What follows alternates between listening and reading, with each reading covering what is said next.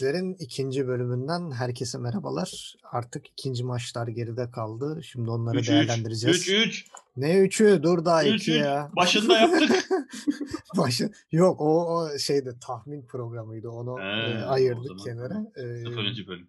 evet, e, ben Öner. Yanımda Gencer var. Gencer hoş geldin. Hoş bulduk. Hızlı girdin zaten. Ta- Evet, takdim direkt bile şey- edemedik. Müdahale, taktik maktik yok. Bam bam bam. Aynen öyle oldu. O zaman hadi e, çok az bir Finlandiya Rusya. E, o maçı izleyen var mıydı acaba ya? Böyle 90 dakika katlanabilen oldu mu?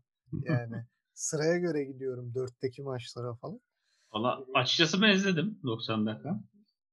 Ee, ilginçtir yani öyle ön yargıyla yaklaşmak lazım. Evet biraz sıkıcıydı ama e, pozisyonlar hani oluşan nadir pozisyonlar da çok zevkliydi. Ya özellikle Rusya böyle bir e, Ee, Zuba'yla Finland- falan bir şeyler Ya- yaptı yani. Danimarka maçından sonra biraz zaten Zuba olmasa Rusya yok. Onu belirtelim. Yani Evet. Rusya'nın takımında ben hiç şey görmedim. Rusya resmen e, 90'lardaki Türkiye gibi uzun bir forvete topu şişir. Yani indirsin, bir şeyler yapsın, pas versin e, taktiğiyle oynuyor. Ama işe yarıyor. Yani Zuba hala yaşına rağmen, ilerleyen yaşına rağmen oldukça verimli. E, Finlandiya açıkçası Danimarka maçı sonrası biraz kafa karıştırdı. Yani Danimarka'nın favori olduğu bir maçtı. Evet. Ama işte Eriksen'in hani sakatlığından geçirdiği sıkıntıdan, rahatsızlıktan sonra maçı kazanmıştı. Hani acaba iyi takım mı diye bakıldı biraz ama e, rakibin bence travmasından faydalandı diyebiliriz. Bir de kaçan penaltı oldu. E, kötü değildi. Evet evet kötü değildi. Yani bu maçta Finlandiya e, özellikle kontra ataklarla bayağı pozisyon buldu. Rusya arkada çok açık verdi. Ama ne Poyampalo ne Pukki değerlendiremedi. Puke E, biraz arada hayal Pukki'yi ben kırıklığı oldu. açıkçası çok beğendim. Yani, Yani yo ben gol- oynayışını beğendim evet. Ha, oynayışı ama evet. oyun şeyini çok beğendim. Yani resmen göstere göstere çalım atıyor. Yani hem fiziği çok güçlü hem hızı çok güçlü. Ee, Premier Lig'de bu kadar göremiyoruz. Rakipleri de iyi olunca evet ama Rusya olunca çok belli etti. Yani zor tuttular. Adam kanattan rakibin arkasına atıp koştu.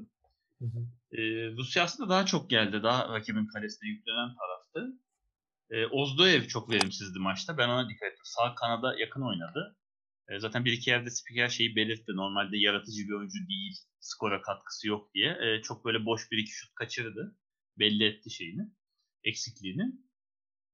Ama Rusya'nın attığı gol de jenerik bir goldü. Yani Miranchuk'un attığı gol göstere göstere arka direğe. Ee, farkın açılmama sebebi tamamen Hradeçki. Yani kaleci, Finlandiya kalecisiyle ayakta duruyor. Onu da belirteyim. Yani bu maç onu gördüm. Maçın e, sakatlıktan sonrasını izleyememiştim. Ee, yani 3 puan aldı Rusya. Grup biraz daha dengelendi. Belçika biraz kopmuş gibi görünüyor. Evet. Ee, bakalım. Yani bence en iyi çıkacak 4-3'ten biri bu gruptan çıkacak gibi geliyor bana. Bana da öyle geliyor.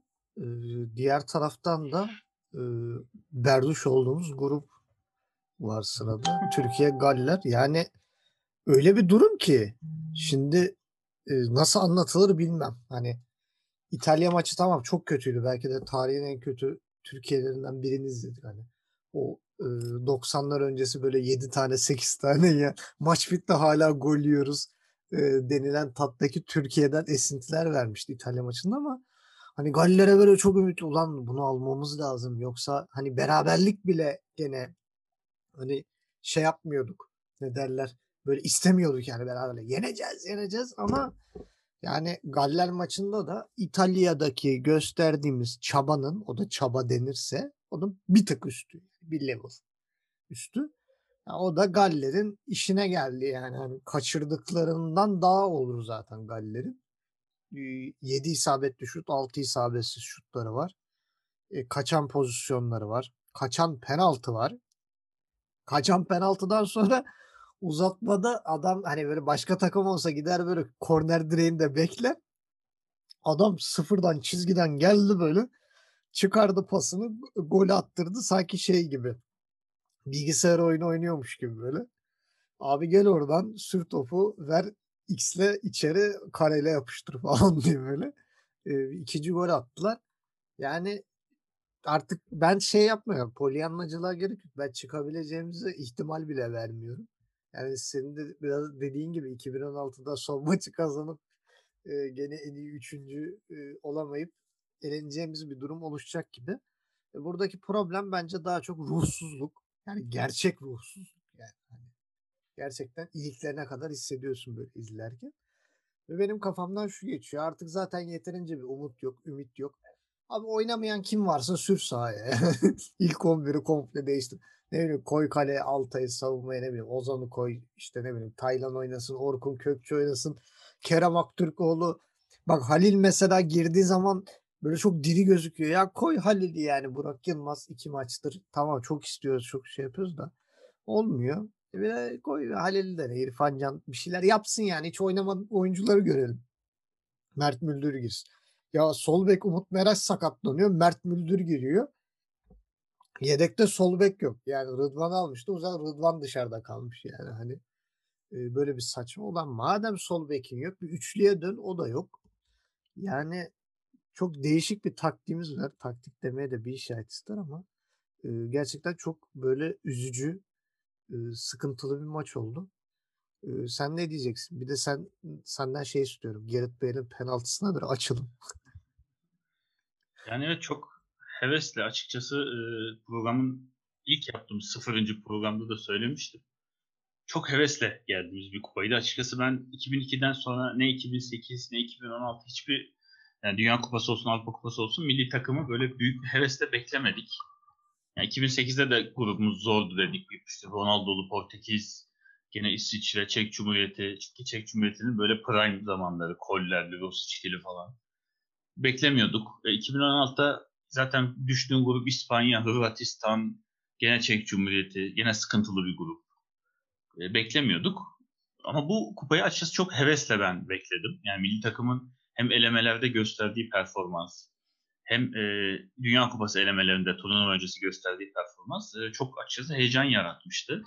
Hani bir sürpriz bile hatta yapıp belki İtalya'yı bile yenip gruptan lider çıkar mıyız diye bakarken e, yani şu an turnuvanın sayılı gol atamayan takımlarından biri olduk. Yani gol atamayan bir Türkiye var şu an. Bir de İskoçya var. İki takım. Ee, ki İskoçya'da zaten fizik gücüne ve savunma ağırlıklı bir takım. Bizim gibi. 5 ee, gol yedik. O konuda da e, oldukça zayıfız. Ee, yani 5 gol yiyen de şu an e, bir tek biz varız. Yani bugün 4 yiyen Portekiz bile sadece 4 yedi daha. 5 yiyen bir biz varız. Bir de turnuvaya tarihinde ilk kez katılan Kuzey Makedonya var. Allah'tan ee, Almanya ile eşleşmedik yani aynı grup. Evet yani çok kötü. Yani ilk kez katılan Makedonya dahil yani tüm maçlarını kaybeden takımlar dahil e, en az biz hazırlanmışız turnuvaya resmen. E, ya böyle bir özgüven patlamasıyla gelmişiz ya taktiğe vaktiye gerek yok biz hallederiz ya rakipleri analize gerek yok. Ya Kazanırız. Ya da evet e, gidelim de bitsin hani pandemi falan. Çok kötü yani Türk duvarı deniyordu biliyorsun kupaya gidilirken. Yani savunmamızla övülüyorduk. İki tane dev stoper Juventus'ta oynayan Neri, e, yani Leicester'da oynayan Çağlar, iki tane dev stoper. Bunların yedekleri de Liverpool'da oynayan Ozan ve e, dördüncü stoper şimdi aklıma gelmedi. Ha, Kaan Ayhan. E, sağ bakıyorsun Lille şampiyon olmuş Zeki. Yani Mert Müldür sola bakıyorsun Umut. Evet o biraz en zayıf halka görünüyor ama Rıdvan yani genç dinamik oyuncular. Türk duvarı deniyordu. Önlerinde Okay falan. Duvar yıkıldı. Berlin duvarı gibi yerle bir oldu. Hangi duvar? Maçta 5 gol. Evet çok yani şey yapılacak bir durum değil. Şimdi maça bakalım önce. Yani milli takımı şey yapmaya sabah kadar konuşuyoruz burada hataları da. Evet. Ee, yani hiçbir varlık gösteremiyor oyuncular. Kimsenin oynayası yok. Kimse, Orta yapacağını düşük bayağı. Evet 11 oyuncunun 11'i de başı kesik tavuk gibi dolanıyor. Mesela ben Burak'ı çok e, tercih edeceğim bir oyuncu değildi forvet ama Burak bile bu maçta koştu, pres yaptı, yapmak zorunda kaldı. Çünkü orta saha yapmadı. Onların yapmadığını Burak yapmaya çalıştı. Cengiz de Burak biraz kendi göstermeye çalıştı. Yetmedi tabii. Ee, yani Ramsey defansın arkasına havadan atılan 3. topta golü attı. İki kere denedi. İkisinde kaleyi bulamadı. Üçüncü de attı. Ve sonra maç sonunda Şenol Güneş'in bir açıklaması var. Hiç beklemediğimiz bir gol yedik.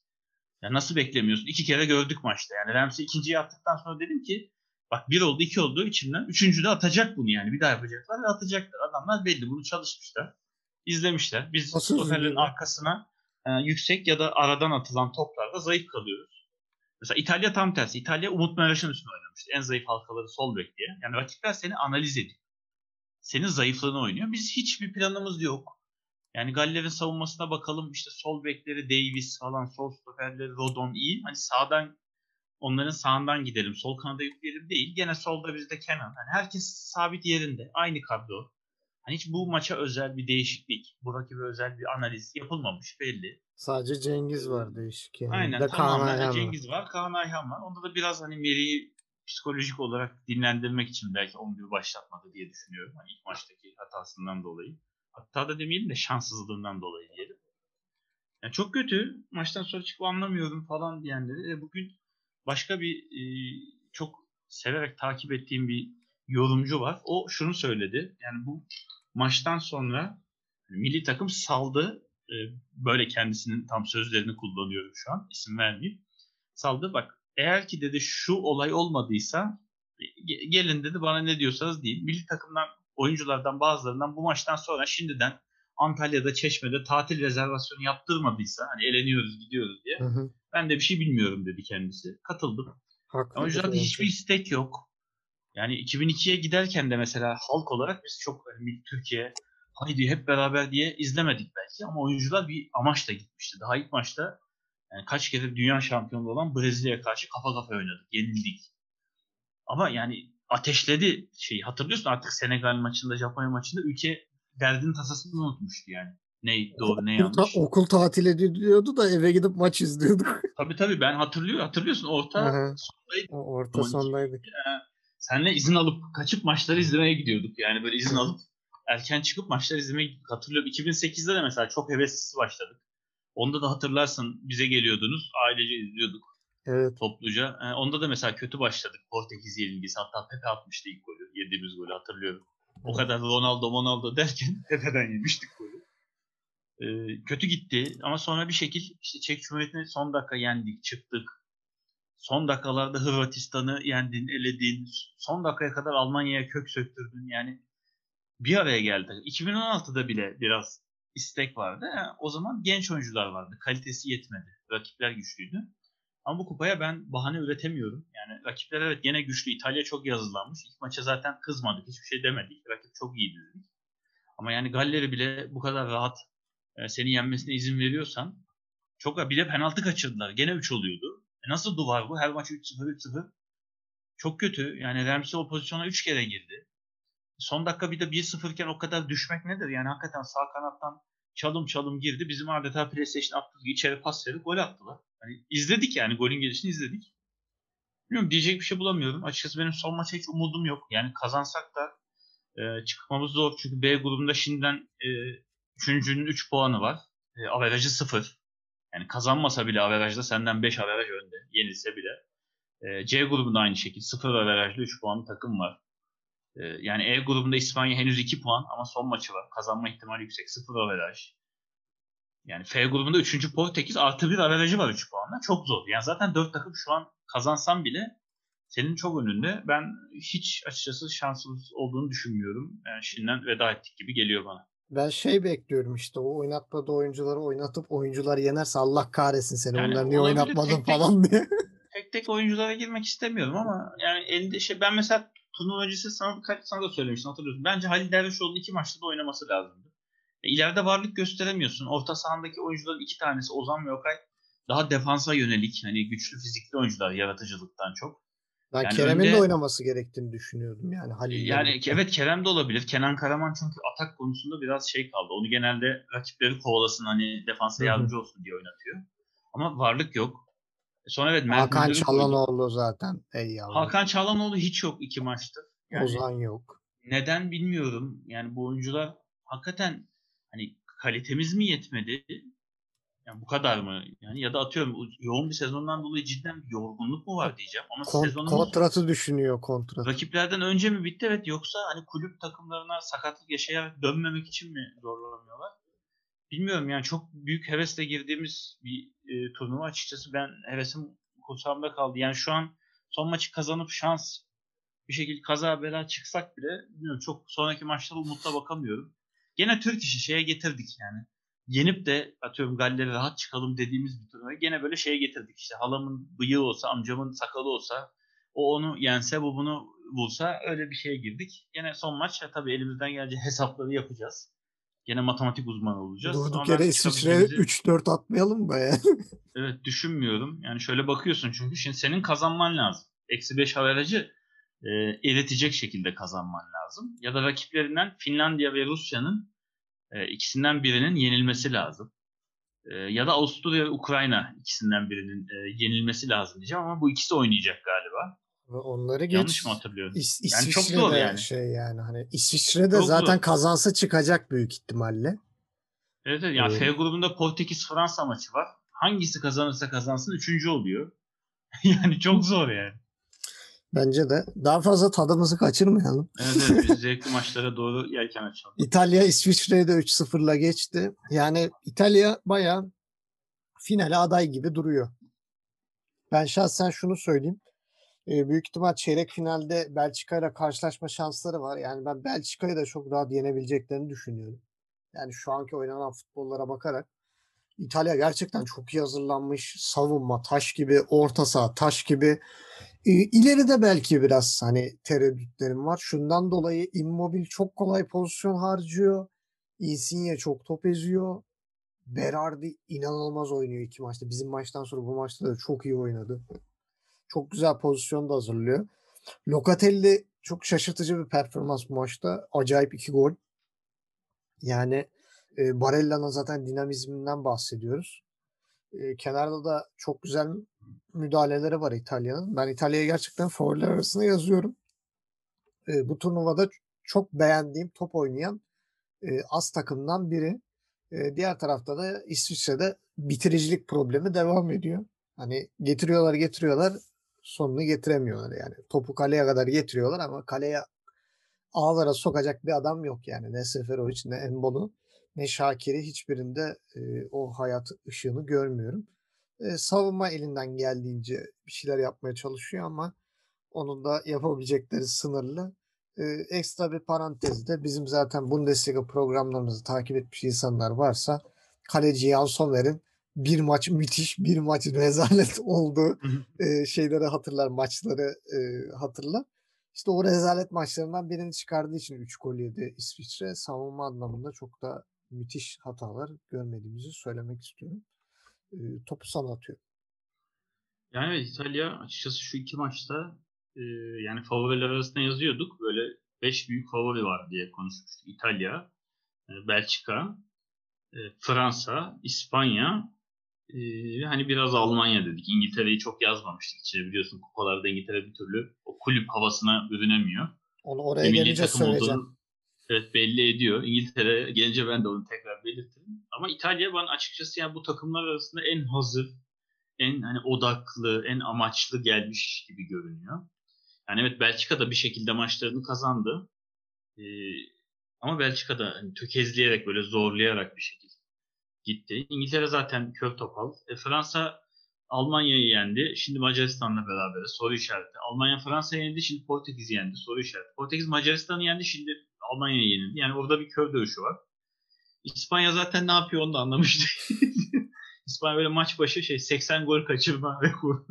Ona, ona maçına gelince ona ayrı Ee, söyleriz. evet İtalya yani bu takımlar arasında en böyle amaçlı, hazır ve ne yaptığını bilen takım görüntüsünde. Ben şu an bilmiyorum. Benim gözümde de en büyük favori şu an İtalya gibi duruyor. Çok net.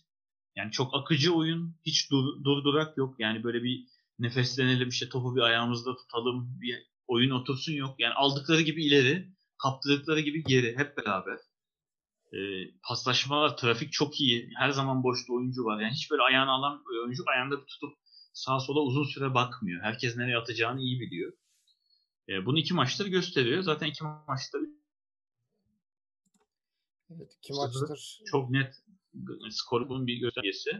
Evet. E, maç Locatelli biraz öne çıktı ama İtalya'yı ben çok beğendim. Yani İtalyan savunması zaten ön plandadır ama yememenin yanı sıra üçer üçer atmak da kolay bir şey değil. E, daha çok atabilirler. Dediğim gibi biraz harcıyorlar. Immobile hakikaten e, ilk yarı iki pozisyon falan saç baş yoldurdu. Kendi saçının başını da yoldu hatta gördüm. evet. E, yani ama artık şey olacaktır. Yani bu havayı şey yapmazsa İtalya rakiplerini çok rahat yenecektir. Kimle eşleşeceğine bağlı gerçi de.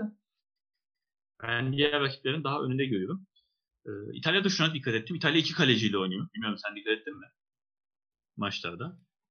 Şu gözümden Yani kaçmadı. Yani atak yedikleri her pozisyon e, yani şimdi Spinazzola falan sağdan soldan gelip bekler, orta sahalar e, ceza sahası önüne yükleniyor ama stoperlerden biri artık hani şut alanı, şut zamanı yaklaştığında pozisyon çizgiye geçiyor. Kalecinin yanında bir de stoper oluyor.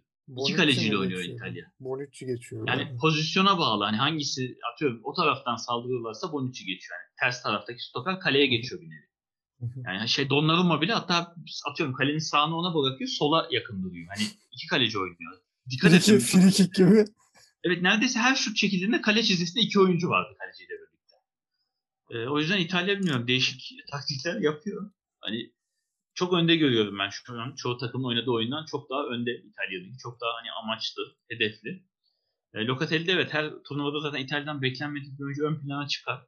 Böyle vasatlardan özellikle. iyi bir oyuncu değil de böyle çok beklemediğim bir oyuncu. E, 2006 Dünya Kupası'nı hatırlıyorum. Grosso hiç beklenmedik şekilde. Yani sol bek olmasına rağmen takımın yıldızı gibiydi. Evet. E, bu sefer de Locatelli 2 gol maçı çözdü bir anda. E, İtalya bilmiyorum şu an favorim İtalya. Olur da son maçı kaybedip ya da kazanıp da çıkamazsak e, en şey takip edeceğim, yoğun takip edeceğim takımlardan biri İtalya olacak.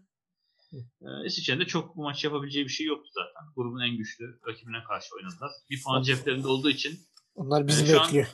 Tabii şu an İsviçre şey kafasında diye düşünüyorum. Hani Galler'in de yenileceğini hesaba katarsak aşağı yukarı Galler'e de 3 atarsa İtalya hani Türkiye'yi 2-0'dan fazla yenmemiz lazım kafasında. Hani Galler'le Türkiye'yi averaj e, yarışında gibi görüyorlar. Bilmiyorum. Umarım kazanmazlar bu yarışı.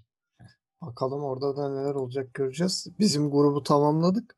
B grubunu da tamamlayalım. Ukrayna, Tamam. Makedonya. Yok, pardon, grubu şey, Ukrayna, Danimarka, Makedonya Belçika. diyorum. Pardon, Danimarka, Belçika ona biraz sonra geleceğiz. Yeni grup açıyoruz. Saatlerden gittiğimiz için. Ee, Ukrayna, Makedonya yani Ukrayna'da bir şey var. Yarmolenko, Yaremchuk e, anonim şirketi gibi e, bir kadroya sahip oldular artık. İkisi birbirlerine çalışıyor. E, bizim gibi e, fantazi futbol oynayıp da Yarmolenko'yu alım, iki maçtır almadığı için pişman olanlardan bir dernek de kurabiliriz. Adam iki maçtır sürekli atıyor, yapıyor bir şeyler. Diğer taraftan da Makedonya'da golünü attı. Yani penaltı da olsa, ya penaltının dönüşünü attı tabii. Ama e, bir şekilde gol bulmayı başardılar. O onlar için çok önemliydi. Yani gol atmak bile çok büyük bir e, önem arz ediyordu Makedonya'da. Maç sonuna kadar gerçekten e, maçı bırakmadılar. Özellikle de 84'te kaçan penaltıdan sonra Makedonya biraz böyle bir cana geldi yani. Böyle hadi ulan beraberlik alabilir miyiz acaba falan diye ama yani Pandev'in ciğeri de ne yapsın adam kaç yaşında artık. Yani bir yere kadar. E, elinden geldiğince mücadele ediyor. Bir şeyler yapıyor Pandev. İlk maçta golünü de attı. Bu maçta atamadı. E, ama yani yaşına rağmen gerçekten e, çok takdir edilesi bir çabası var. E, diğer taraftan da Ukrayna kolay lokma olmadığını gösteriyor. Gerçekten hani Hollanda'ya da çıkardığı zorluk. Sonra e, Ukrayna'ya şey e, Makedonya'ya yenmesiyle birlikte gerçekten grup ikinciliği için e, kafayı gösterdi. Yani Avusturya için işler biraz daha zor olacak son maçta. O maça da birazdan geleceğiz. Sen ne diyorsun Ukrayna için? Evet Ukrayna açıkçası beklemiyordum bu turnuva bu kadar varlık göstermelerini. Yani gruptaki rakipleri evet çok güçlü değil belki. Yani F grubu gibi değil. Ama hani Hollanda, Avusturya, Kuzey Makedonya arasında ben ona rağmen çok bir şey beklemiyordum Ukrayna'dan. Ama iki maçtır bir onların da hedefi var belli. Evet Yarmolenko Yaremchuk e, paket halinde geliyor sanırım. Yani Yarmolenko gol atıyor 4 dakika sonra Yaremchuk atıyor. İki maçta da aynı şey oldu. Patern oldu. Yani şey eşantiyon hani ya ikisini birine alıyorsun ya da herhalde ikisi de atmayacak. Aynen. Hollanda başındaki tepkileri güzeldi reaksiyonları. Yani 2-0 geriye düşmelerine rağmen maçı bırakmayıp inatla saldırıp hani yenilmelerine rağmen önce maçı dengelemeleri. Evet. E, bu maçta da peş peşe 2 gol. E, Makedonya diyecek pek bir şey yok. İlk kez katılıyorlar. Onlar için ilk bir tecrübe. İlk kez bir Avrupa Kupası böyle büyük bir kupa. Mesela ona rağmen takdire şayan bizden daha amaçlılar mesela. Bizden daha istekliler. Disiplinli Yani maçın her dakikası evet koşuyorlar. Yani bir amaçları var. E, bir organizasyonları var. Evet oyuncuları hani iyi. Alioski var hani Leeds'ten. E, Pandev yılların tecrübesi. Elif orta sahada Dinamo gibi. Yani çoğu oyuncu Evet. iyi. E, kalecilerini ben açıkçası çok beğeniyorum. Dimitrievski acayip kurtarışlar yapıyor. Yani takımını oyunda tutuyor. Farkı izin vermiyor bir türlü. Bu maç 7 kurtarışı var zaten yani. Evet ilk maçta da yani sayısını bilmiyorum ama çok ciddi pozisyonlar. Böyle yani ya karşı karşıya yakın ya net uzak köşeye giden toplara uzanıyor, çıkarıyor. Takımını oyunda tutuyor. Yani bu güzel bir şey. Ee, yani gene kaybettiler. Onlar için de çok iyi gitmiyor turnuva ama bizden kötü gitmediği kesin. Ee, yani sonuçta şöyle düşün. Onlar İlk beklentisiz geldi yani. Tabii tabii ilk kez katılıyorsun böyle Hı. bir turnuvaya. Yani Ukrayna'ya karşı kafa kafaya oynuyorsun. Hani 2-1 her an kazanma şeyin var. Aynı şekilde Avusturya maçı da çok gitmedi. Geriye düştün. 10 dakika sonra attın. Hani bir şekilde dahil oldu maça. gollerin ikisi de yani iki gol attılar. Biri penaltı. Biri de Avusturya maçında kaleciyle savunma arasındaki inanılmaz hatadan. Hani pandeminin değerlendirmesi. Ama açık söyleyeyim yani Makedonya taraftarı olsam ilk kez böyle katıldığım bir organizasyona şu an ne kadar çok canım sıkılmamıştır. olurdu. Hı. Çok hevesim kaçmamış olurdu. Ee, yani iki takım için grup biraz şey görünüyor. Hmm, Yani Ukrayna biraz daha avantajlı 3 puan olduğu için. Ee, ama son maç Avusturya ile oynayacak. İşte yenen çıkacak ikinci olup e, diğeri de çok fazla yemeyip en iyi üçüncü olmayı umacak gibi duruyor. Makedonya'nın çok şanslı olduğunu düşünmüyorum. Yani 0 puan ama bizden iyi averajları var. Yani kazansa şansları bizden yüksek duruyor. Ama ben Makedonya'nın son maç Hollanda'ya karşı çok bir varlık gösterebileceğini düşünmüyorum. Hollanda büyük ihtimal orada zaten e, birinciliği garantileyecek. Tabii yani ne olur ne olmaz Yani. ikinci çıkmayalım diye onlar da asılacaktır maç. Evet. e, şimdi e, B grubunu kapatalım. Danimarka, Belçika. Yani ilk yarıya baktığımız zaman daha zaten maç başı Danimarka'nın golü. Ondan sonra Belçika'da bir panik. Zaten e, orta sahada top yapacak çok iyi oyuncular yok. Yani Den Donker ve Tielemans ikilisi çok yaratıcı bir ikili değil. Orta sahanın ortasında. Bir de bu turnuvada Mertens'i ben hiç beğenmiyorum. Yani hiç iyi gözükmüyor. E, Carrasco zaten kapasite belli. Diyeyim çünkü gerçekten Carrasco da çok beğendiğim bir oyuncu değil. O Çin'e gidip geldikten sonra adamın ayarları bozuldu. Neden ilk 11'de yer alıyor? O da meçhul. Çünkü Eden Hazard girdikten sonra e, daha iyi gözüktü gerçekten. Hem Mertens'ten hem Yannick Carrasco'dan e, çok daha iyi sinyaller verdi. Ama bu takımın bir tane e, God modu var. İkinci yarı Kevin De Bruyne bir girdi. Maçı çözdü adam yani. Hani tek başına. adam sadece Belçika'nın onun oynaması yetiyormuş.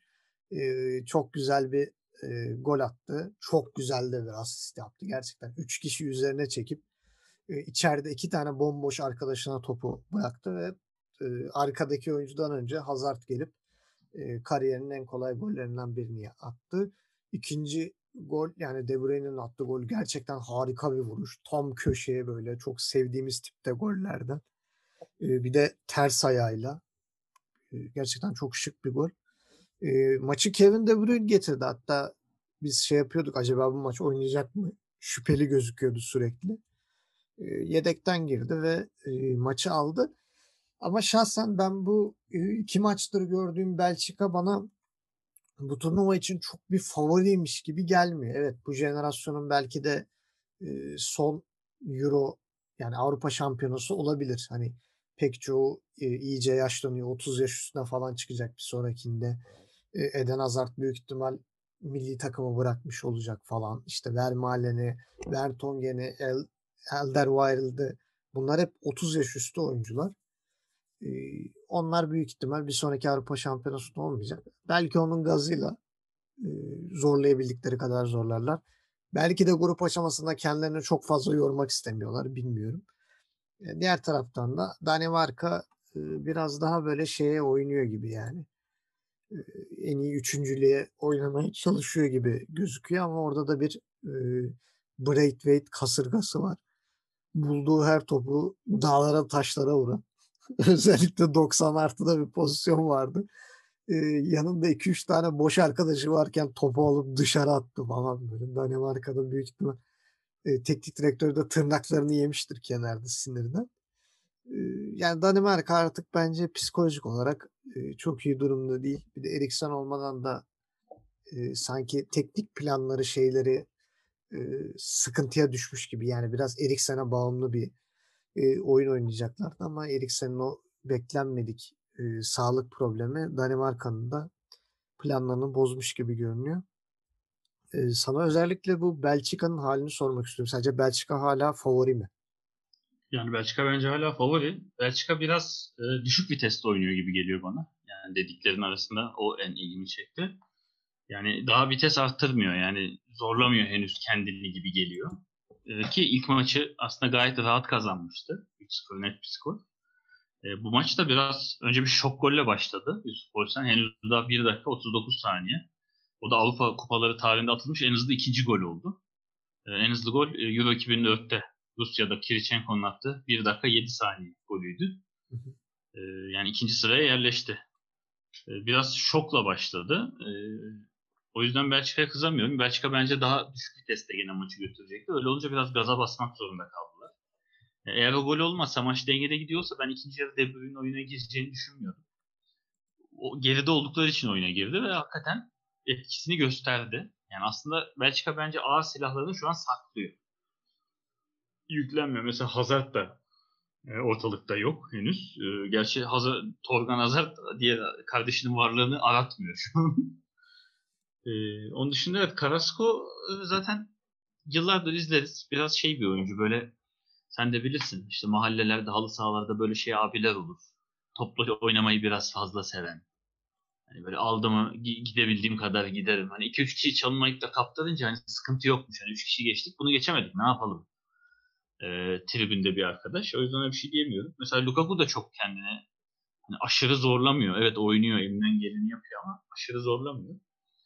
Ee, yani 1-0 giden o şok golden sonra ikinci yarı resmen Mertens yerine De Bruyne'in girişi maçın çehresini değiştirdi. Ee, önce Torgan Hazard'ın golü, sonra 70'te De Bruyne'in golü. Hızlıca maçı çevirdiler. Ee, Witsel'in girişini anlamadım. yani Witsel'in niye hala açıkçası Belçika milli takımında yer aldığını da ben e, yani çok tercih edeceğim bir oyuncu olmaz. Daha iyi oyuncular seçebilirim ortaya. E, o yüzden Belçika bence gruptan çıktıktan sonra gaza basacak ki şu an aslında e, garantiledi çıkmayı diyebilirim. E, yani son maçı vardı evet Finlandiya ile ama e, yani diğer maçta Rusya Danimarka. E, gerçi Rusya kazanır Belçika Finlandiya yenilirse çıkamama durumu var ama işte aynı Türk hesabı çok fazla parametreye bağlı olmayacaktır. Belçika bence gruptan çıktıktan sonra gaza basacak. Ama dediğim gibi Mertens'i ben de henüz bu turnuvada hiç beğenmedim. Yani o da mı gaza basmıyor diyeceğim de e, yaptıkları hareketler e, bana çok ilginç geliyor. Yani Danimarka tarafına bakacak olursak e, Danimarka biraz yani bence hala işin şokunda. Yani kolay atlatılacak bir şey değil. Ama ona rağmen bir şey gösterdiler. Yani Eriksen için resmen bir reaksiyon gösterdiler. Maça çok hızlı başladılar, istekli başladılar. Polsen'in golüyle bir anda öne geçtiler. 10. E, dakikadaki her iki takımın taraftarının kenetlenip Eriksen'e destek vermesi çok güzeldi. Bir dakika boyunca oyun durdu. Herkes alkışladı.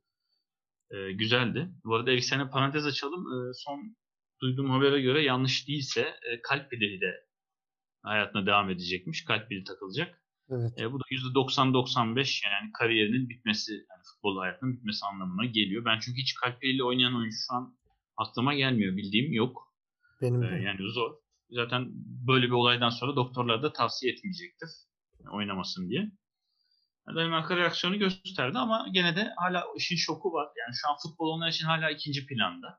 Ne zaman ki Eriksen kalkıp yüzü güler şekilde aralarına döner o zaman oyuncular biraz e, daha kendine gelir diye düşünüyorum. Çünkü böyle bir olaydan 3 gün sonra, 2 gün sonra falan ilk fotoğrafının çıkması yani 2-3 gün kendine gelememesi demek çok iyi bir şey değil.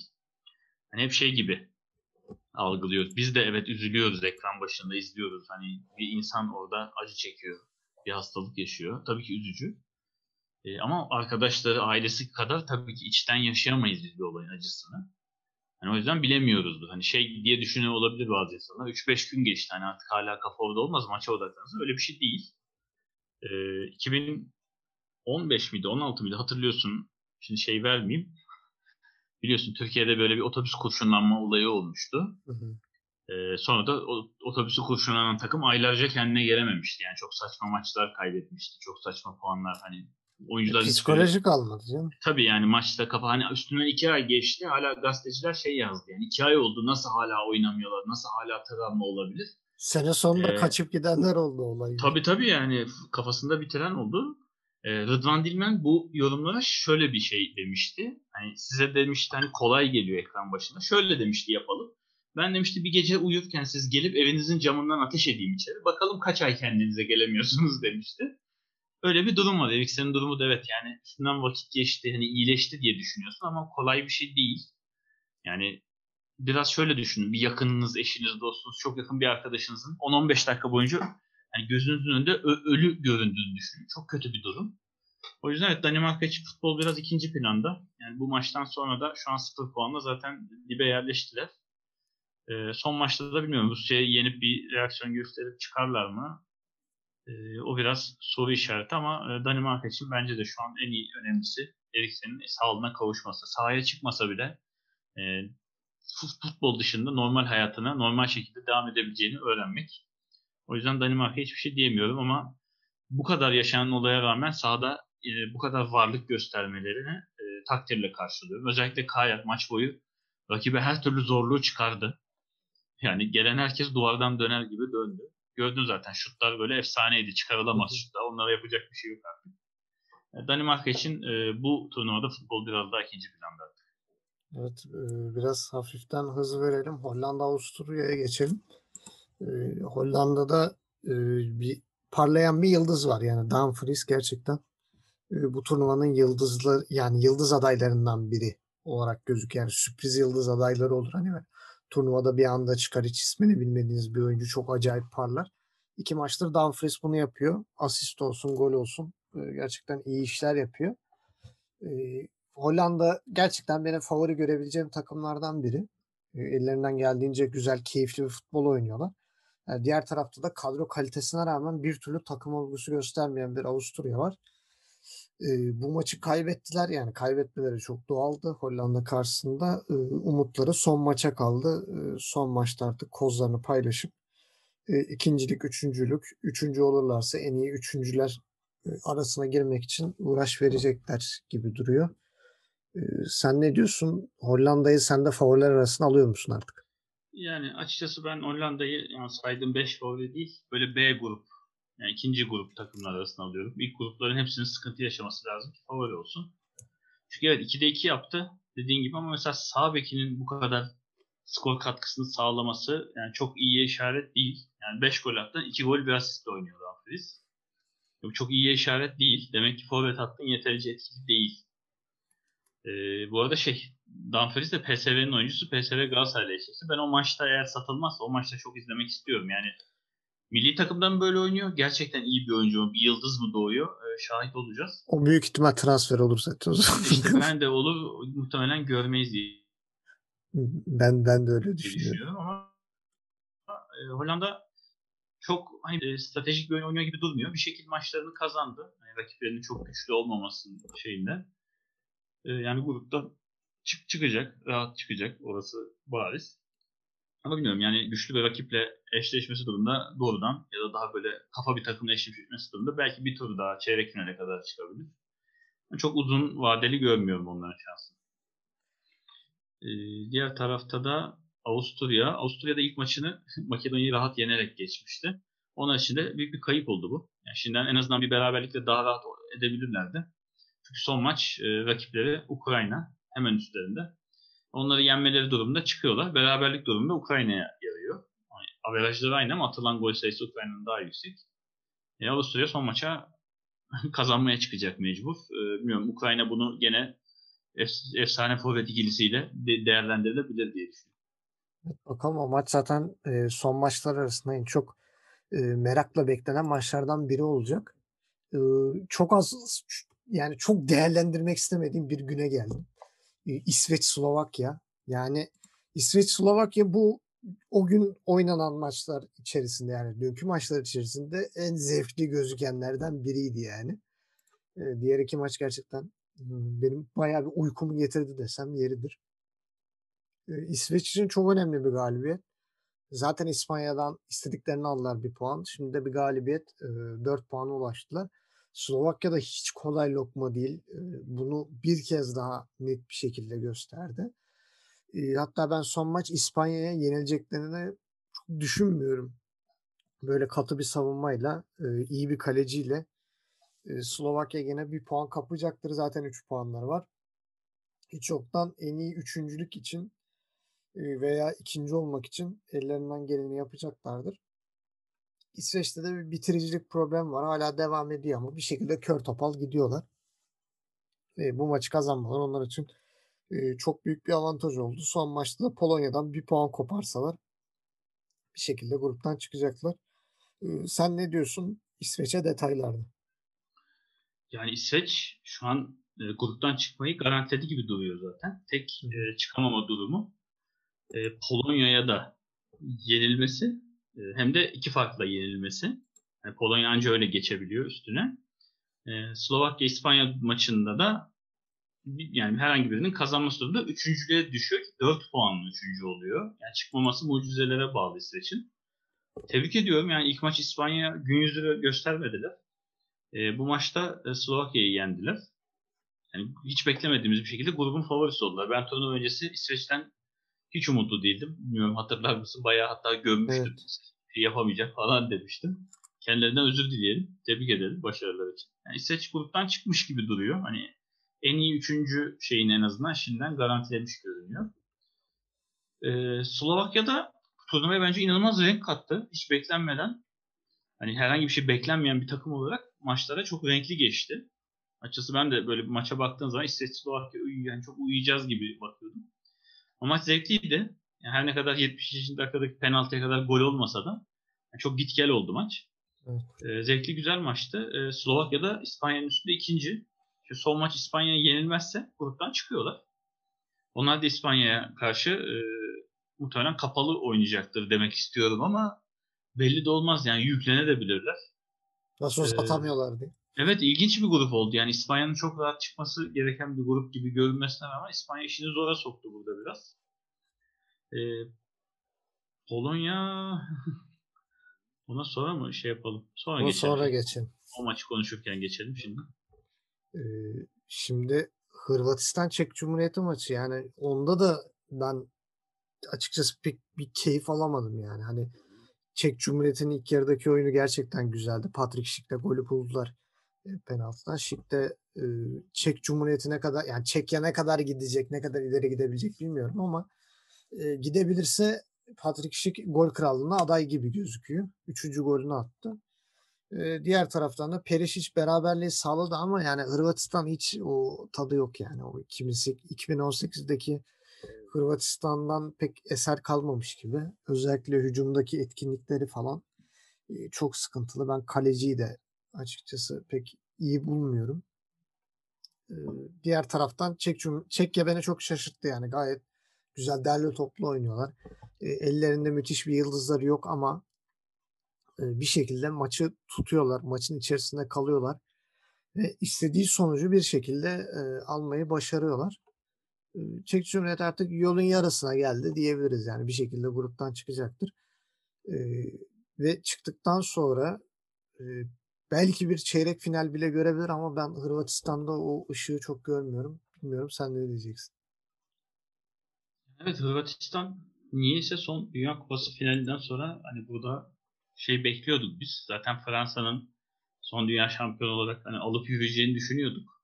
Ona da geliriz birazdan ama Hırvatistan'ın da e, yani büyük ses getireceğini açıkçası ben düşünüyordum. Grupta İngiltere ile kafaya oynayacak diye düşünüyordum.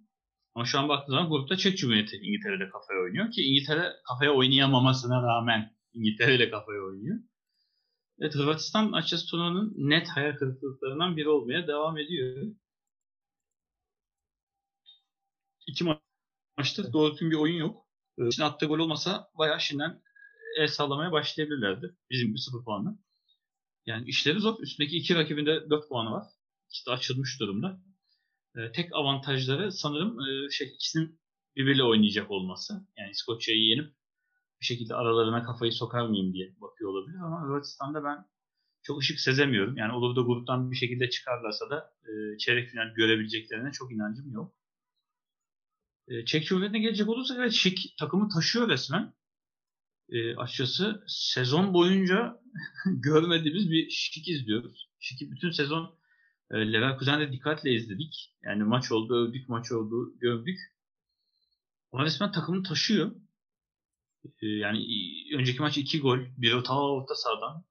Bu maç penaltıdan da olsa yani takımın önüne geçerek gol. E, iyi varlık gösteriyor. Çek Cumhuriyeti beklenmedik şekilde e, yani çok bir beklenti olmamasına rağmen grubun liderliğini aldı iki maç sonra. Son maçı da İngiltere ile. Gruptaki ikinci aynı puana sahip takım. Bilmiyorum İngiltere'nin durumuna bakarsan Çek Cumhuriyeti bir sürpriz yapıp İngiltere'de yenip lider çıkabilir gruptan. Benim tahminim o yönde zaten. E, Çek Cumhuriyeti'de tek beğenmediğim oyuncu şu ana kadar Yank oldu. E, yani çok top kaybetti. Çok top ezdi iki maçtır. E, birebirlerin neredeyse hepsini kaybetti. Yani fiziğine, gücüne rağmen. Tek beğenmediğim Çek Cumhuriyeti'nde oyuncu o oldu. Onun dışında açıkçası kim yani çıkarsa yerine kim girerse motor gibi işliyor. Hiç sistem bozulmuyor. Herkes herhangi bir oyuncunun yerine girdiğinde e, işi devam ettiriyor. O yüzden Çek Cumhuriyeti yani Slovakya gibi yani turnuvaya renk katan iki takımdan biri bence şu ana kadar saydıklarımız arasında. Yani Ukrayna'yı da sayabiliriz. Üç olur. Mesela Youngton'un yerine giren Kral da çok acayip bir oyuncuymuş yani. Hani Evet Alex Kral 11'de de düşünülebilir. İlk maçta sonradan girmişti diye hatırlıyorum. Evet, Belki bir yerine düşünülebilir. Yani bir sakatlık sonrası girmişti ilk maçta sanki. Bu maçta tercihen girdi. Bilmiyorum yani 11'de düşünülebilir bence. Diğer taraftan da e, sövülesi, rezalet bir futbol oynayan bir İngiltere var.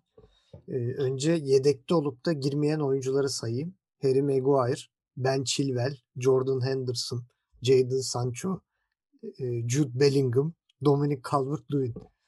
Ve bunlar yedekte otururken İngiltere sadece iki oyuncu değiştirdi ve maç 0-0 bitti.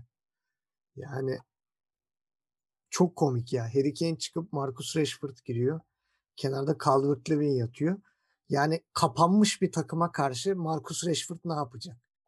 Yani zaten bütün sene Manchester United'daki problem buydu hani. e, kapanmış takımlara karşı Manchester United bir şey yapamıyor. Niye? Çünkü forvetleri bunların kilidini açabilecek tipte forvetler değil.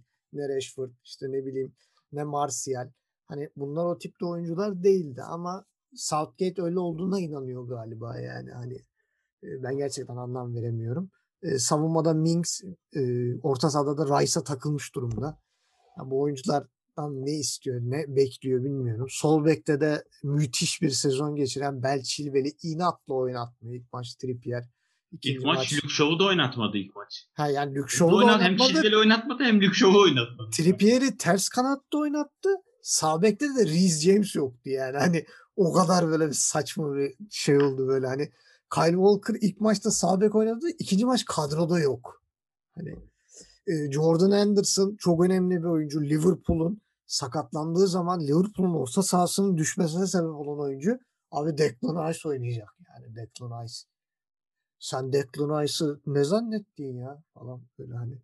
Resmen öyle bir triplerde. Çok kötü bir futbol. inanılmaz rezalet oynuyorlar yani. İngiltere böyle bir kadroyla bu yani daha kötü oynayamaz.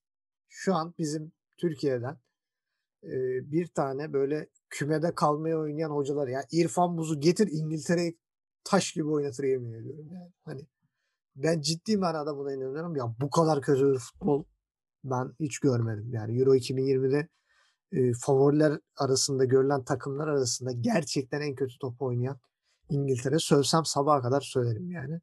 O yüzden sana veriyorum mikrofon. Yani İngiltere'den zaten şüphelerimiz vardı. İngiltere çünkü böyle son yıllarda, son birkaç turnuvada hep her turnuvaya kadro saydığın zaman hani yeni bir jenerasyon, efsane futbolcular, süper kadroya geliyor görünüyor.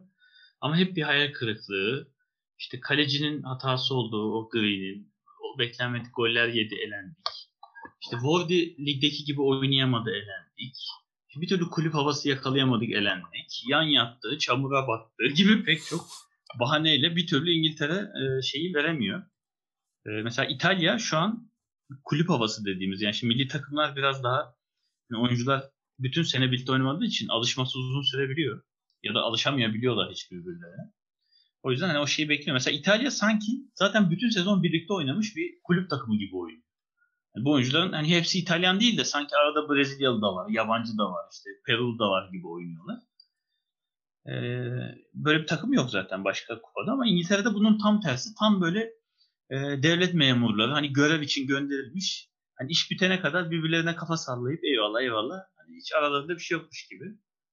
Yani Southgate herhalde hala altyapı takımı yönettiğini düşünüyor. Ben yanlış hatırlamıyorsam İngiltere milli takımın alt E, yaş Evet. gruplarından birini yönetiyordu. Evet 21 E, yaş hala yaş onun yönettiğini düşünüyor bence. Yani öyle bir yerde mi zannediyor kendini? Sürekli böyle bir denemeler. Yani elinde çok net oyuncular varken işte onu orada oynatayım, bunu burada oynatayım. Yani sanki bir, bir şey kurmaya çalışıyor. Burası kurulacak yer değil. Buraya kurarak gelmiş olman lazım. Burada en iyi kadronu çıkarman lazım. Ve hani altyapıdan da oynatmaya alışık olduğu işte Rice, Phillips, Mount orta sahası. Yani bu nedir? Ya bu takımın ortasına inanılmaz yaratıcı bir isim Grealish var. Bütün sezon tek başına Alman ligi gibi sert bir ligde Dortmund gibi büyük bir takımı taşımış Bellingham var. Henüz 17 yaşında. Sancho var. Yani kanatlarda tamam Sterling, Foden falan var ama mesela Foden ortaya çek. Bellingham'la ikisi ortada oynasın. Bu üçlüyü hiç oynatma. Yani Mount, Rice, Phillips oynatma bunları. Bellingham, Foden orta yap. Sterling kalsın. Bir kanada Sancho'yu at. Yani Kane'i niye çıkarıyorsun? Gol atman gereken bir maçta anlamıyorum. Bir yani. de giren de Forvet- Calvert-Lewin değil yani. Ha yani evet forvet niye çıkarıyorsun? Yani kazanmak mı istemiyorsun? Anlamıyorum. Yani ilk maç sol bekte ne Luke Shaw oynattı dediğin gibi. sağ Ee, bek ne- oynadı. yani Trippier oynadı bek- yani. Diğer sol bek. Ha, aynen Trippier oynadı. Bir dakika bu yani bana şu kadroda en gereksiz Declan Rice görünüyor. Yani ne de bu fetiş ben anlamadım. Ee, Benim- İngiltere açıkçası beni şaşırtmadı. Çünkü ben turnuva öncesi tam böyle bir şey bekliyordum. İngiltere gene hatalar, bahaneler. Olmadı, tutmadı, yemedi. Ona rağmen şu an iyi gidiyor. Yani grubun ikincisi. Yani Çek Cumhuriyeti'ne yenilse bile çıkma ihtimali var. Ee, kötü değil. Yani üçüncülüğe bile düşse ki maksimum üçüncülüğe düşebiliyor şu an. Dördüncü olma şansı yok. Yani 4 puan üçüncü olarak muhtemelen çıkacak. Ama açıkçası yani gruptan çıkıp da e, şu an hani hangi grup hangisiyle eşleşiyordu tam hatırlamıyorum. Böyle bir Allah Rusya Almanya- Slovakya gelirse eler yemin ediyorum. işte Almanya böyle bir Portekiz falan gelirse e, ikinci turda büyük bir hezimetle dönebilir İngiltere. Yani durumu hiç iyi görmüyorum alınan 4 puana rağmen. İlk maçta Sterling'in bir şekilde yani Kiev karambolünden attığı gol diyelim. Bu maçta gol atamama. Genelde İngiltere'nin problemi bu oluyor zaten. Üretim üretim sıkıntısı. Bir türlü gol atamama. Yani İskoçya'ya çok diyecek bir şey yok. Yani İskoçya'nın kalitesi bu kadar. Dediğim gibi turnuvada bizle olsa- birlikte Yani. yani gol atamayan iki takımdan şey biri yani bir, biri biziz gol atamayan biri de İskoçya. O da ileride yapacak bir şey yok. Yani takımın en kaliteli oyuncusu sol bek Robertson. O da elinden gelince bir şeyler yapıyor. Takımı ateşliyor. Yani takım şey olarak tam ona lafım yok. 11 oyuncu da fiziği güçlü. Hani oynamak için gelmiş. Elinden geleni yapan oyuncular ama kalite bu kadar.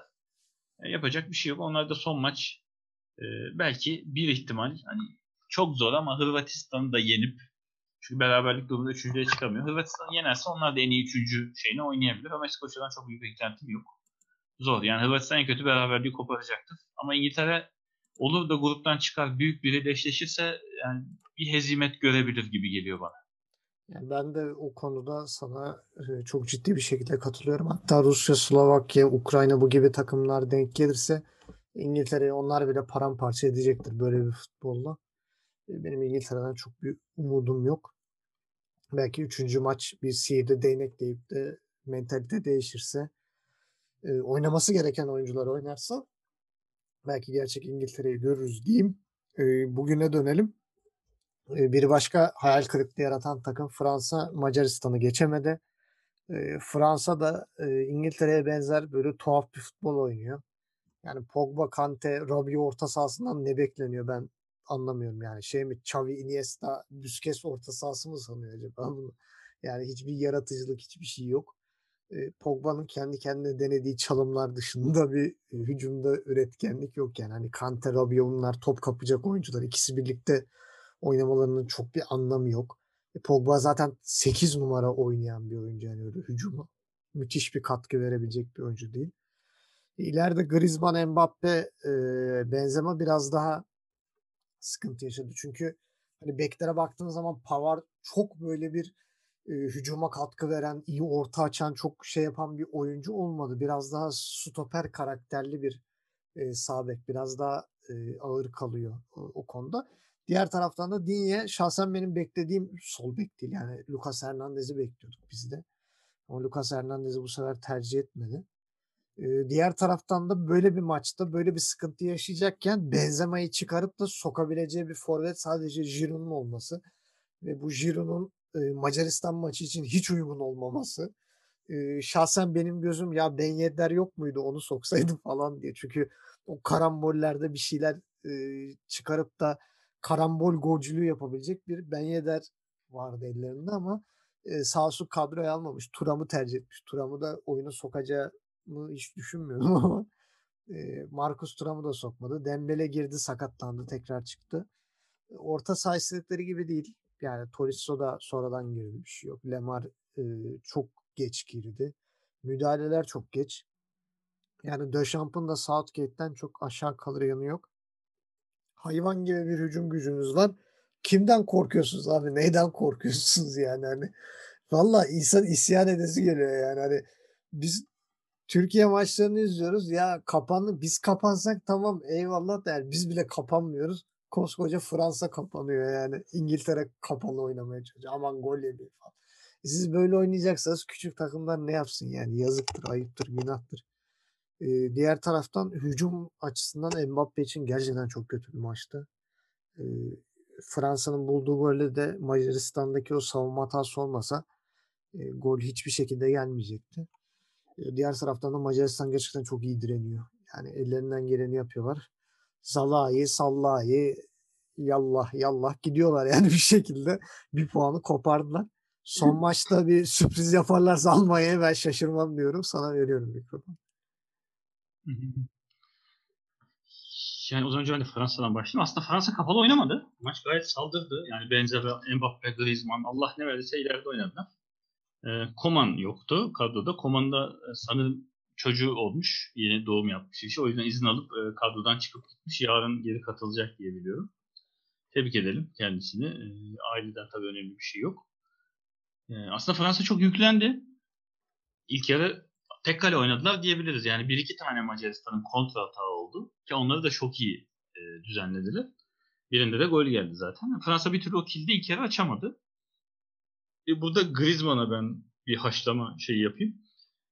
E, yani resmen kayıp. Euro 2016'da takımı taşımıştı.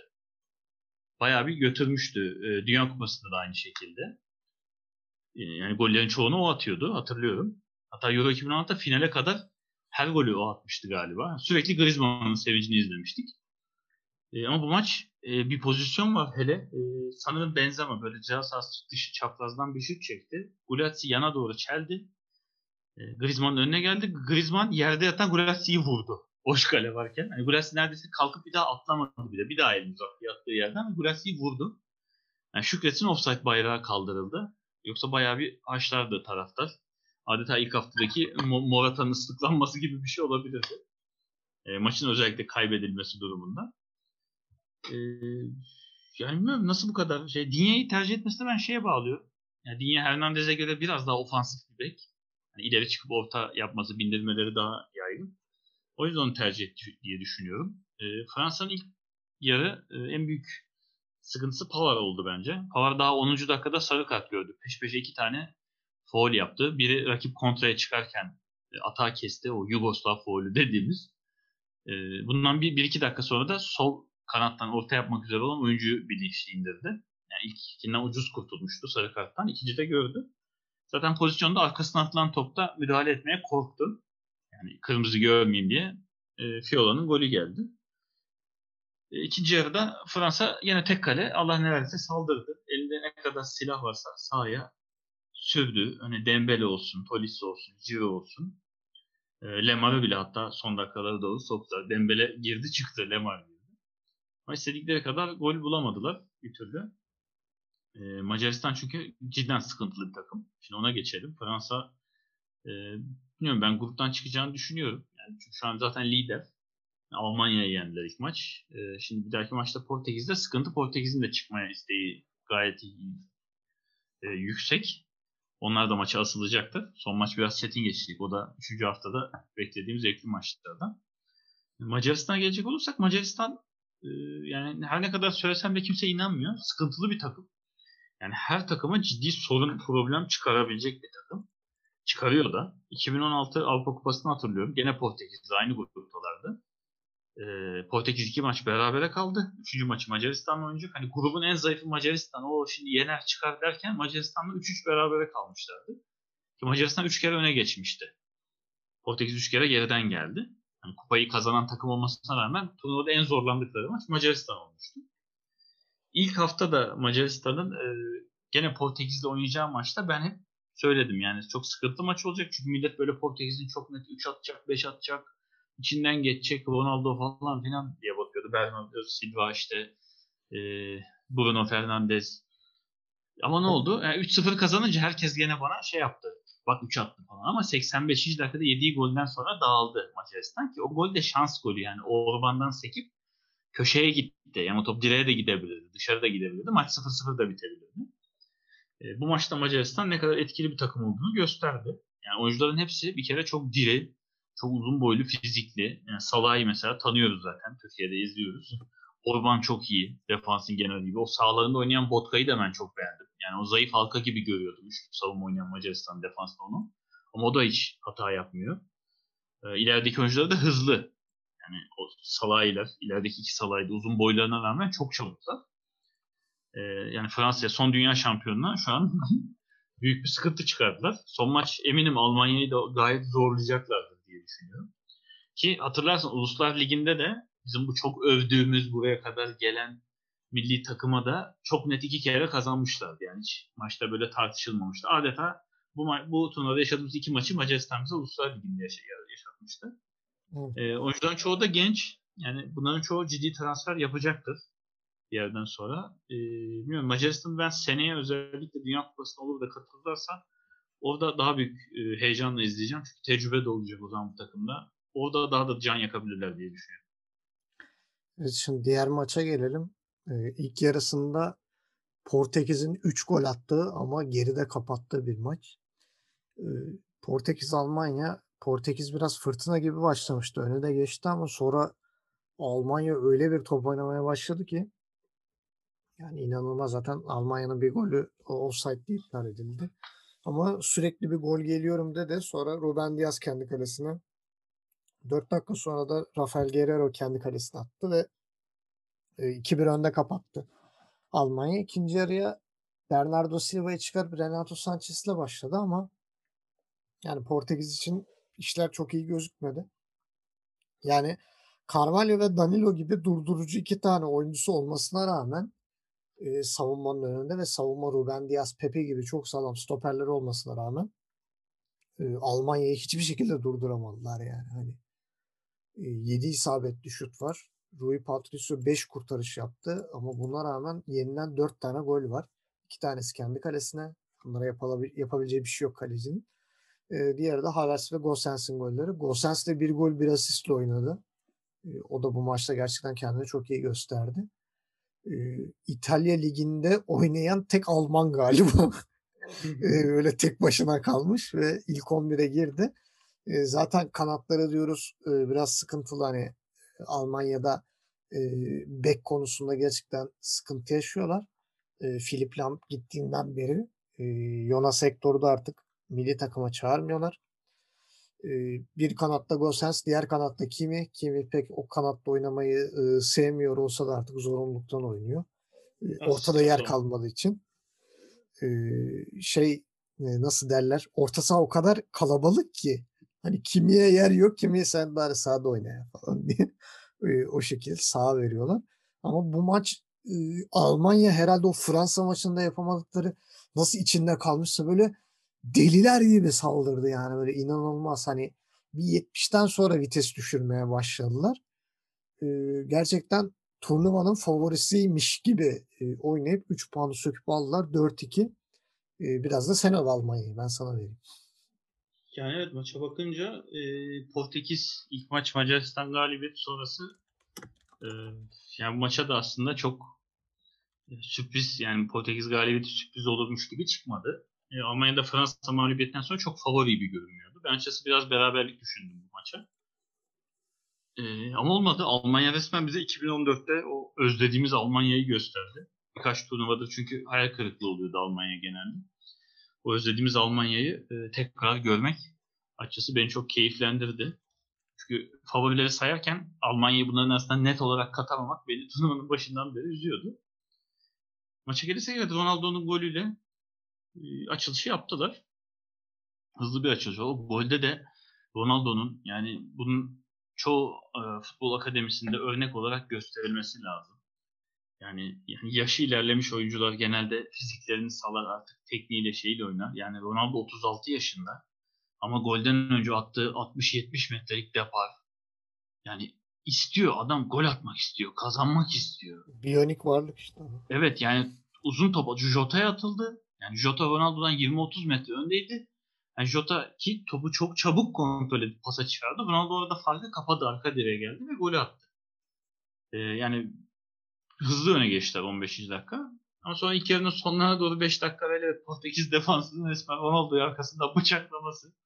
İki tane kendi kalesine gol. Yani artık talihsizlik mi diyelim hepsine yani şans mı diyelim bilmiyorum. Yani Almanya önde kapattı ilk yarıyı. E, hem sürpriz hem sürpriz olmayan bir sonuç. Yani sürpriz olmaması Almanya'nın önde kapatması. Sürpriz olmaz Almanya'nın ilk yarını. Sürpriz olan Almanya'nın gol atmadan önde kapatması. Geriye düşmesine rağmen. E, ikinci yarıya da Almanya hızlı başladı. Yani 50. dakika Havertz'in golü, 60 dakika Gosens. İkisi de e, biri soldan orta, Gosens'in ortası, Havertz'in golü. Ortada demeyeyim de yerden pas bayağı. İkincide de yanlış hatırlamıyorsam Kimi'nin ortasında Gosens çok güzel yükseldi. Yani göstere göstere hani kafa atılır ya. Evet. E, yani Çok net Patricio'yu ben anlamadım. Patricio Havertz'in golünde de Gosens'in golünde de çok çizgide kaldı. Kale çizgisinden hiç çıkmadı yani. İkisi de alabileceği toplardı aslında. Çok kaleye gömüldü. E, goller geldi. Ya bir ara hatta şey diye düşündüm. 4-1 olunca 60 dakika dedim bayağı 7-1 geliyor. Hani yeni 7-1 Almanya bayağı vuracak. Ama sonra Jota'nın golü. O golde de açıkçası yani golü Jota'ya değil ben Ronaldo'ya yazıyorum.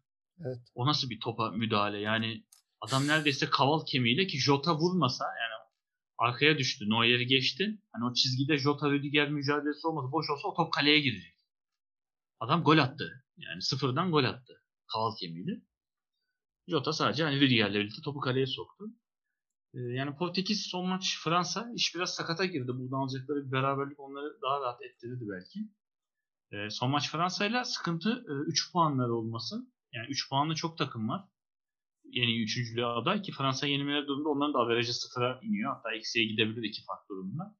Portekiz işi biraz sıkıntıya soktu. Son maç onlar da Fransa'ya ya hep yarış diye çıkacaklardır ama Almanya açıkçası dediğim gibi o 7-8 senedir özlediğimiz Allianz Arena'da oynanması da böyle şey bir Münih havası estirdi yani. Hani Evet. içinden geçen Münih havası. Özlemiştik diyelim. Başarıların devamı dileyelim. İzlemek keyif veriyor böyle Almanya'yı. Evet, Allianz Arena'yı özleyenlerden birinin takımı olan yani Lewandowski'nin takımı Polonya'ya gelelim. İspanya-Polonya maçı. Zaten maç biteli çok fazla bir vakit olmadı. Ee, İspanya'nın kabus forvetleri. Morata gol attı ama yani şimdi iki maçtır rezalet performans. Ee, Gerard Moreno'yu istiyorduk görelim diye bu maç çıktı. Asist yaptı ama çok kritik yerde inanılmaz bir penaltı kaçırdı. Ya şimdi penaltı kaçtı ona bir şey demiyorum. Çünkü tam köşeye vurdu direkten sekti. Ama kaleci yerde zaten kale boş. O Morata'nın nasıl bir vuruş abi yani dışarı vurdum. Hani savunma oyuncusu gibi uzaklaştırmaya çalışır havada bir vuruş yani. Hani böyle aman dur dışarı atayım falan gibi. Böyle bir saçma bir vuruş yaptı. Ee, çıkarken gene bir kısım alkışladı bir kısım e, gene ıslıkladı Morata'yı. Ee, İspanya'da gerçekten bir e, Morata soru işareti var e, Gerard Moreno'da çok bir çözüm olacakmış gibi durmuyor. Son maçta belki hani bir sahte 9 olarak oynamış olan Ferran Torres denenebilir mi bilmiyorum. Oyarzabal'ı ilk 11'de denen, denenebilir belki. Hiç oynamayan bir adama Traore denenebilir. Pablo Sarabia girdiği zaman çok etkili oluyor. Belki o ilk 11'de düşünülebilir. Thiago Alcantara'yı hiç düşünmedi mesela. Orta sahada gerçekten hani Rodri ve Koke biraz daha geri planda oynayan oyuncular. Pedri daha yani dünkü çocuk diyeyim yani daha milli takım konusunda çok bir tecrübesi yok. O kadar fazla misyon yüklenmesi yüklenmesi çok mantıklı gelmiyor bana. Ama İspanya'nın geride problem yok yani kaleci Simon olsun savunmada Pau Torres Laporte ikilisi e, gayet iyi duruyor. Hani tamam gol yediler ama golü atan da Lewandowski yani hani bu sene Bundesliga'nın gol rekorunu kırmış bir oyuncu ve ilk maçta gol atamadığı için bu maça daha motive, daha hırslı çıkan bir Lewandowski. Bir şekilde Polonya puan aldı ama Polonya'nın işi çok zor yani. İlk maçı Slovakya'ya kaybetmeleri. Şimdi İspanya'dan bir puan aldılar ama Eee, oynayacakları takım İsveç. İsveç daha gol yemedi. Yani Olsen çok formda. Turnuvanın en iyi, kalecilerinden biri şu an. Yani ben Polonya'yı elendi gözüyle bakıyorum. Sen ne diyorsun? Yani evet İspanya beklenmedik. Yani net favori arasında görüyorduk. Ben turnuva öncesi bayağı e, çok belirli, net bir futbol oynayacağını, rakiplerin çok rahat yenileceğini düşünüyordum. Olmadı. Tutmadı. İleride bir türlü ne yaptılarsa e, sadece Morata'nın ayağına bakmak yeterli değilmiş. O görüldü. E, yani Moreno evet sağ, yani üçlünün sağında oynadı. Olmo solunda oynadı. Olmo da iki maçta çok varlık gösteremiyor. Evet. E, Moreno bence as forvet olarak denenebilir. Ortada 9 olarak. Yani normalde o Villarreal'de de sağda oynuyor. Sağa yakın oynuyor. E, ama tek forvet hani o ileride şey as as forvet olarak denenebilir. Zaten golü de o attırdı. Yani öyle bir şut çekti ki zaten arka direğe gidiyordu. Morata diğer tarafa vurdu sadece. E, ama o da penaltıyı kaçırdı. Direği vurdu. Bilmiyorum İspanya'nın evet geride sıkıntısı yok kesinlikle. Hani rakiplere net pozisyonlar vermiyor. Artık Lewandowski'den yenilen gole yapılacak bir şey yok. Lewandowski ayağıyla atar gibi hatta eliyle atar gibi kafa vuruyor o yüzden. Ona diyecek bir şey yok ama İspanya e, sıkıntıya soktu kendini. Hani bayağı Türkiye gibi o da son maçta şunu yensek, o onu yense, bu bunu yense, yenemezsek şöyle olur mu, böyle olur mu? Bilmiyorum yani İspanya son maçında e, rahat kazanır diyemiyorum Slovakya'ya karşı ki Slovakya üstünde. İspanya'nın puan olarak da üstünde ikinci. E, onlar da yenilmek istemeyecektir. Beraberlikte bile çünkü. Onlar çıkıyor İspanya'nın üstünde oluyorlar. E, o yüzden İspanya'yı e, zor bir maç bekliyor. Bilmiyorum nasıl çözümler bulacaklar. E, ama taraftarın yani bu kadar Morata'yı ıslıklarken inatla sahada tutulması e, yani bilmiyorum çıkarmak daha mı yanlış olur? Burada biraz tabii antrenör kararı tercihi de. E, ileride bir türlü istenen şey elde edilemiyor hadi ilk maçı İsveç çok iyi kapandı diyecektim ama bu sefer Polonya sadece kalabalıktı. İsveç kadar kaliteli savunma gösteremedi. Yani hala evet. pozisyonun atılamaması ilginç. E, Polonya tarafına bakacak olursak ilk puanını aldı onlar da. İlk maç Slovakya'ya karşı beklenmedik bir mağlubiyet. Polonya'yı favori görürken. E, Lewandowski çok güzel bir kafa attı gene. Hakikaten yani kafayı vururken daha kaleye bakmadan zıplayınca o kadar net ki. Gol diyorsun hani zaten. Evet yani oyuncular kafa vurur. Mesela atıyorum vururken hani ön direğe mi vuracak, arka direğe mi kafayı onu kafasına yazmıştır ama anlarsın hani öne vurdu, öne bir yere gider. Arka... Ya baya kafayı o kadar yana vuruyor ki yan filenin içine gidiyordu. Yani direği, direğin yanından ayağıyla atmış gibi geliyor. O tarafa evet. gitmiyor. Yani kalecinin en uzanamayacağı yere gidiyor. Çok net Kale, kaleyi ezberlemiş artık adam. Evet yani, yani durduğu yeri o kadar iyi biliyor ki yani mesela. Evet. Tabii tecrübe, yılların tecrübesi, atılmış yüzlerce, belki binlerce gol normal. Ee, o yüzden diyecek bir şey yok. Yani Lewandowski'nin ayağına bakarak e, ne kadar daha e, giderler bilmiyorum. Bence İspanya'dan bir puan alınması şu an büyük başarı. Acaba Lewandowski İspanya'da olsa Morata'nın yerine Evet çok farklı çok farklı olabilir. O zaman cidden büyük fark olabilir. İspanya şu an 6 puanla sürpriz etmiş olabilir durum. Evet.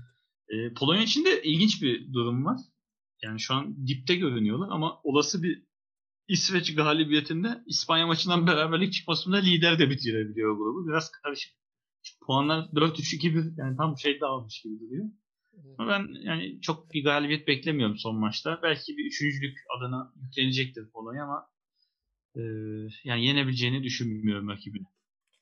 Evet bakalım artık son maçlar e, yarın başlayacak. E, neler olacak göreceğiz. Zaten o maçlar bittikten sonra e, grupların değerlendirmeleriyle tekrar karşınızda olacağız. E, Gencer çok teşekkür ediyorum. E, bakalım gruplar nasıl bitecek? Kim, hangiler evet. en iyi üçüncü olacak göreceğiz. Sonra, Yarın elveda edeceğiz herhalde de. Ya biz veda edeceğiz o kesin de. Gerisine bakalım kimler çıkacak, kim kimle eşleşecek falan onları yavaştan görürüz. Ee, yavaştan e, kapatıyorum programı. Dinleyicilerimize de çok teşekkür ederiz. Bu program biraz daha uzun oldu ama yapacak bir şey yok. Canımız çok sıkın. Biraz da e, böyle maçları e, sitem ederek konuşalım dedik. E, kendinize iyi bakın. Görüşmek üzere.